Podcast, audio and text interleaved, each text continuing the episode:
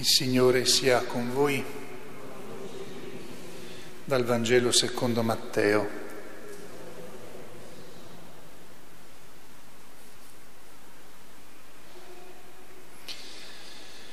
In quel tempo Gesù fu condotto dallo Spirito nel deserto per essere tentato dal diavolo. Dopo aver digiunato per 40 giorni e 40 notti, alla fine ebbe fame. Il tentatore gli si avvicinò e gli disse,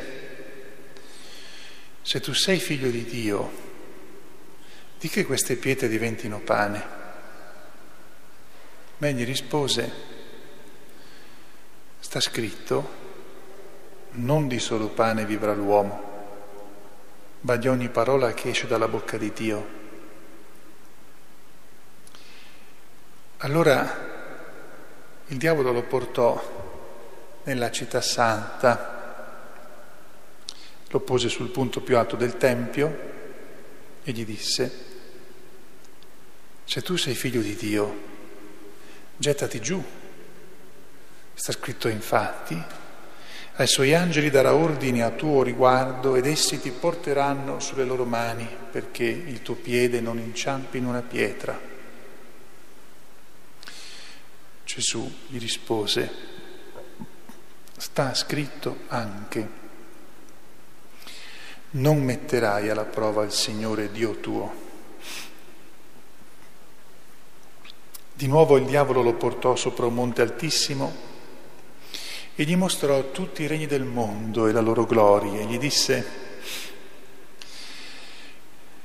tutte queste cose io ti darò, se gettandoti ai miei piedi mi adorerai.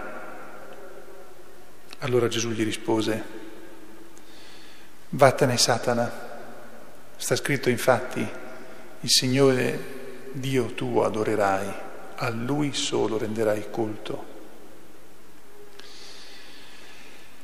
Allora il diavolo lo lasciò ed ecco gli angeli gli si avvicinarono e lo servivano. Parola del Signore. Lode onore a te, Signore.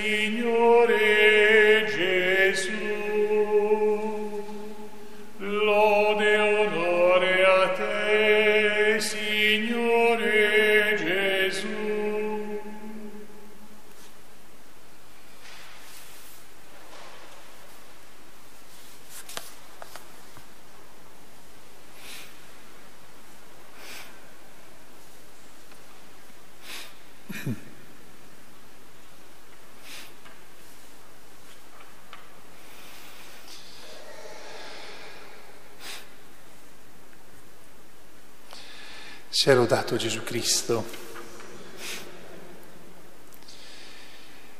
Siamo, siamo sempre un po' meravigliati e forse anche desiderosi di poter comprenderne qualcosa di più quando torniamo sul brani dei, sui tre eh, Vangeli, Matteo, Marco e Luca, che ci riportano le tentazioni di Gesù.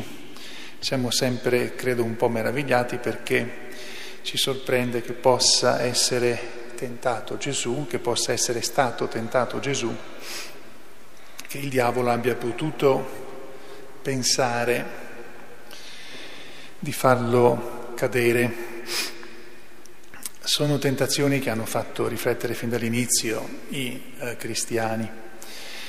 Una delle, delle motivazioni per cui Satana lo tenta e, e nella speranza che lui cada, perché Satana non, non tenta mai soltanto per vedere quanto siamo forti, quasi per mm, eh, constatare che siamo bravi e dirci che siamo bravi.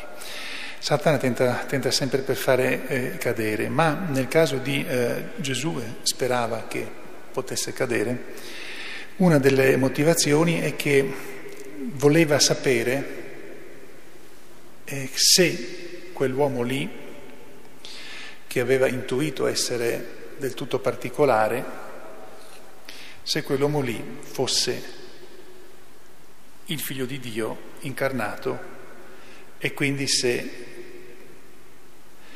in questo modo il regno di Satana era giunto all'inizio della sua fine.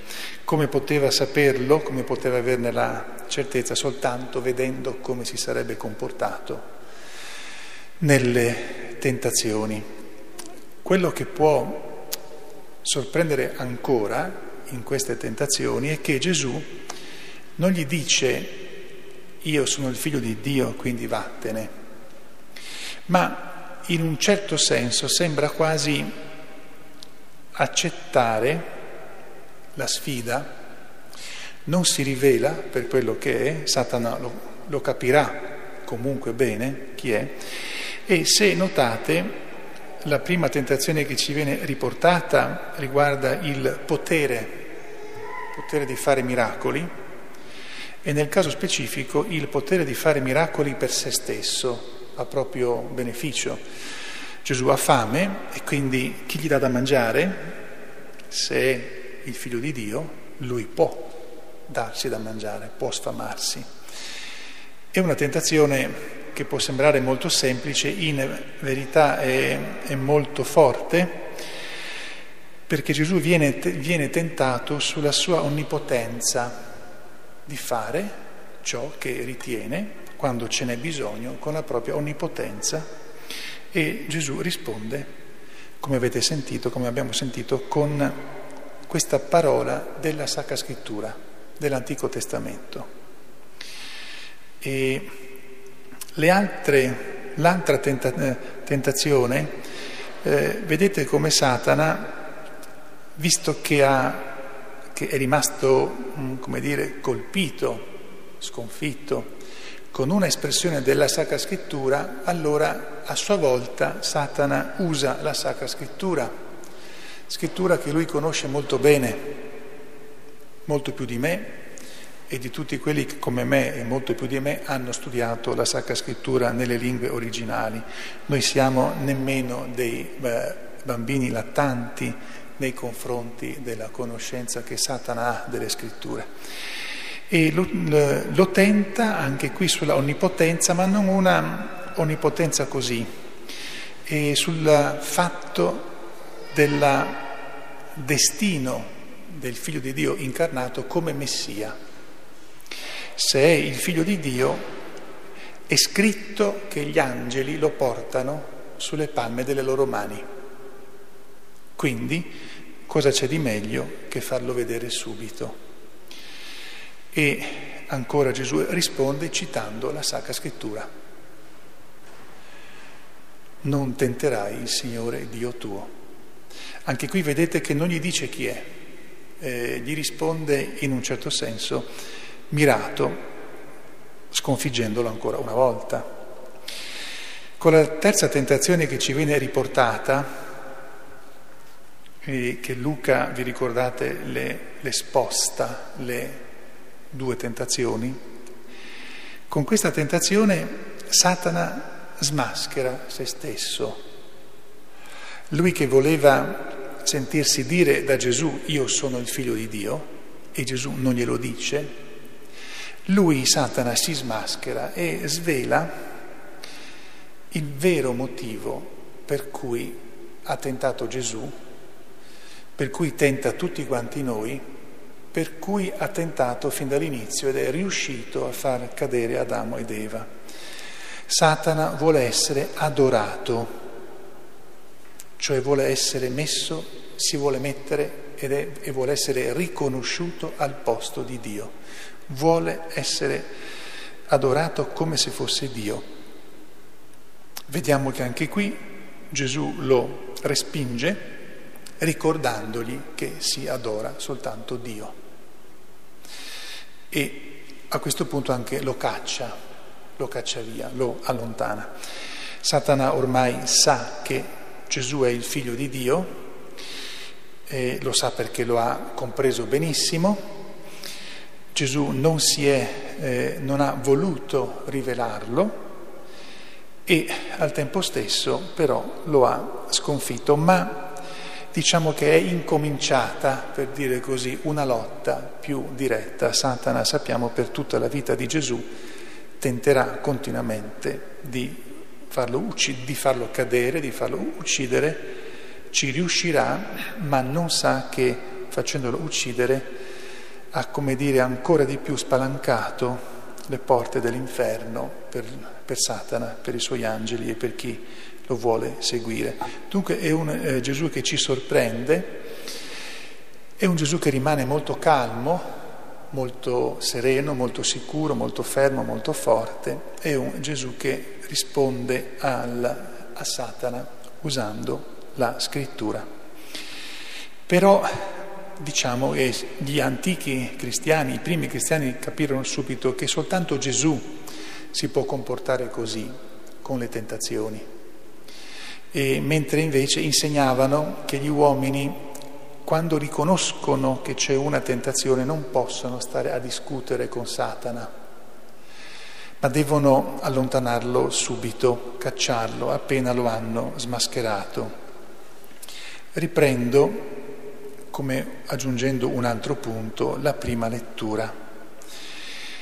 Nel primo grande peccato, che è origine poi di tutti gli altri peccati, nonché della nostra corruzione, della nostra fragilità, della nostra debolezza, nonché anche delle nostre malattie e della morte, notate come c'è un percorso, un percorso che è diverso da quello che Satana fa, tenta con Gesù. E il percorso è di far eh, prima di tutto di porre l'uomo contro Dio e di far credere all'uomo che Dio è geloso e anche capriccioso, perché? Dice non è vero che morirete, anzi diventerete come Dio, come a dire Dio vuole impedirvi di diventare come Lui. Ma la fine è la morte Adamo ed Eva accolgono questa tentazione e si ritrovano tra le mani con la morte per loro e per tutti, e per tutti gli uomini.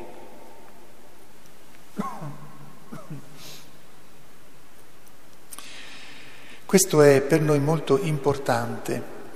E l'altro aspetto della tentazione della prima lettura è che oltre a far eh, mettere nella, nella testa dell'uomo che Dio è geloso e capriccioso, invidioso addirittura, che l'uomo possa diventare grande, e il meccanismo è questo, fa piacere l'oggetto della tentazione. Satana non, non ha tentato Adamo ed Eva, Eva e Adamo con delle cose orribili, con delle cose spaventose, con delle cose che avessero fatto ripugnanza, ma li tenta con qualcosa che è allettante e li concentra sulla bellezza di quello che lui propone. E davanti alla bellezza e alla bontà l'uomo cade perché l'uomo è fatto per la bellezza e per la bontà. Satana ha avuto questa forza, questa capacità di, di far scambiare la bellezza e la bontà apparenti, false, con quella che è la bellezza e la bontà vere. Questo è il meccanismo di ogni tentazione con noi, diverse da quelle che tentò con Gesù. Maria Santissima sappiamo che è rimasta immune, illesa dalle conseguenze del peccato originale. Questo però non vuol dire che è stata come in una sorta di bolla di vetro, che è stata come al di fuori del mondo, che non ha conosciuto la cattiveria, le seduzioni di Satana, quanto Satana possa essere forte, quanto sia pericoloso quando noi lo lasciamo entrare nel nostro cuore lei si è resa conto della grazia che aveva ricevuto e ha lavorato sempre per mantenerla senza mai perderla per un istante. Dunque lei, tra le creature, è, co- è colei che può farci capire l'importanza di riconoscere la tentazione e di smascherarla nel suo profondo, cioè nell'inganno, nello stravolgimento del bene col male, del vero col falso, perché lì sta il dramma della tentazione. Nessun uomo farebbe ciò che è male se non pensasse che è la cosa migliore da fare per lui in quel momento lì. Dunque la tentazione per noi uomini tocca sul, sulla, dire, sul, sul fulcro della nostra vita. Siamo fatti per amare e siamo fatti per la bellezza. Dunque Maria Santissima che sa molto bene, che conosce molto bene questo meccanismo, che conosce molto bene questo stravolgimento, ci aiuti ad essere sempre più attenti e accorti nel riconoscere eh, le tante tentazioni che abbiamo nella nostra vita, non soltanto le fatiche per non cadere nella mancanza di speranza, ma proprio gli stravolgimenti tra il bene e il male, sia nel piccolo, sia nelle cose piccole che nelle cose grandi. E quindi ci aiuti a rispondere sì, come ha risposto Gesù. Eh, vattene Satana si adora soltanto Dio.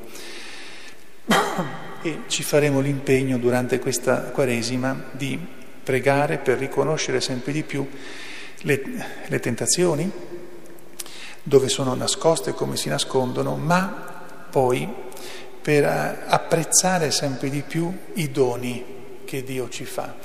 Le tentazioni non si sconfiggono solo dicendo a Satana vattene Satana, bisogna dirgli così, ma anche apprezzando i doni, cioè smascherandolo Satana nel suo più profondo. Lui vuole stravolgere bene e male, vuole farceli confondere, vuole porci in, in, inimicizia con Dio, vuole farci credere che Dio è invidioso e geloso di noi, noi rispondiamo anche con quella preghiera che riconosce i benefici di, di Dio, i doni di Dio e quindi anche con quella preghiera pratica che è quella che vuole mettere in pratica questi doni. E Maria Santissima in questo ci aiuterà. Sia lodato Gesù Cristo.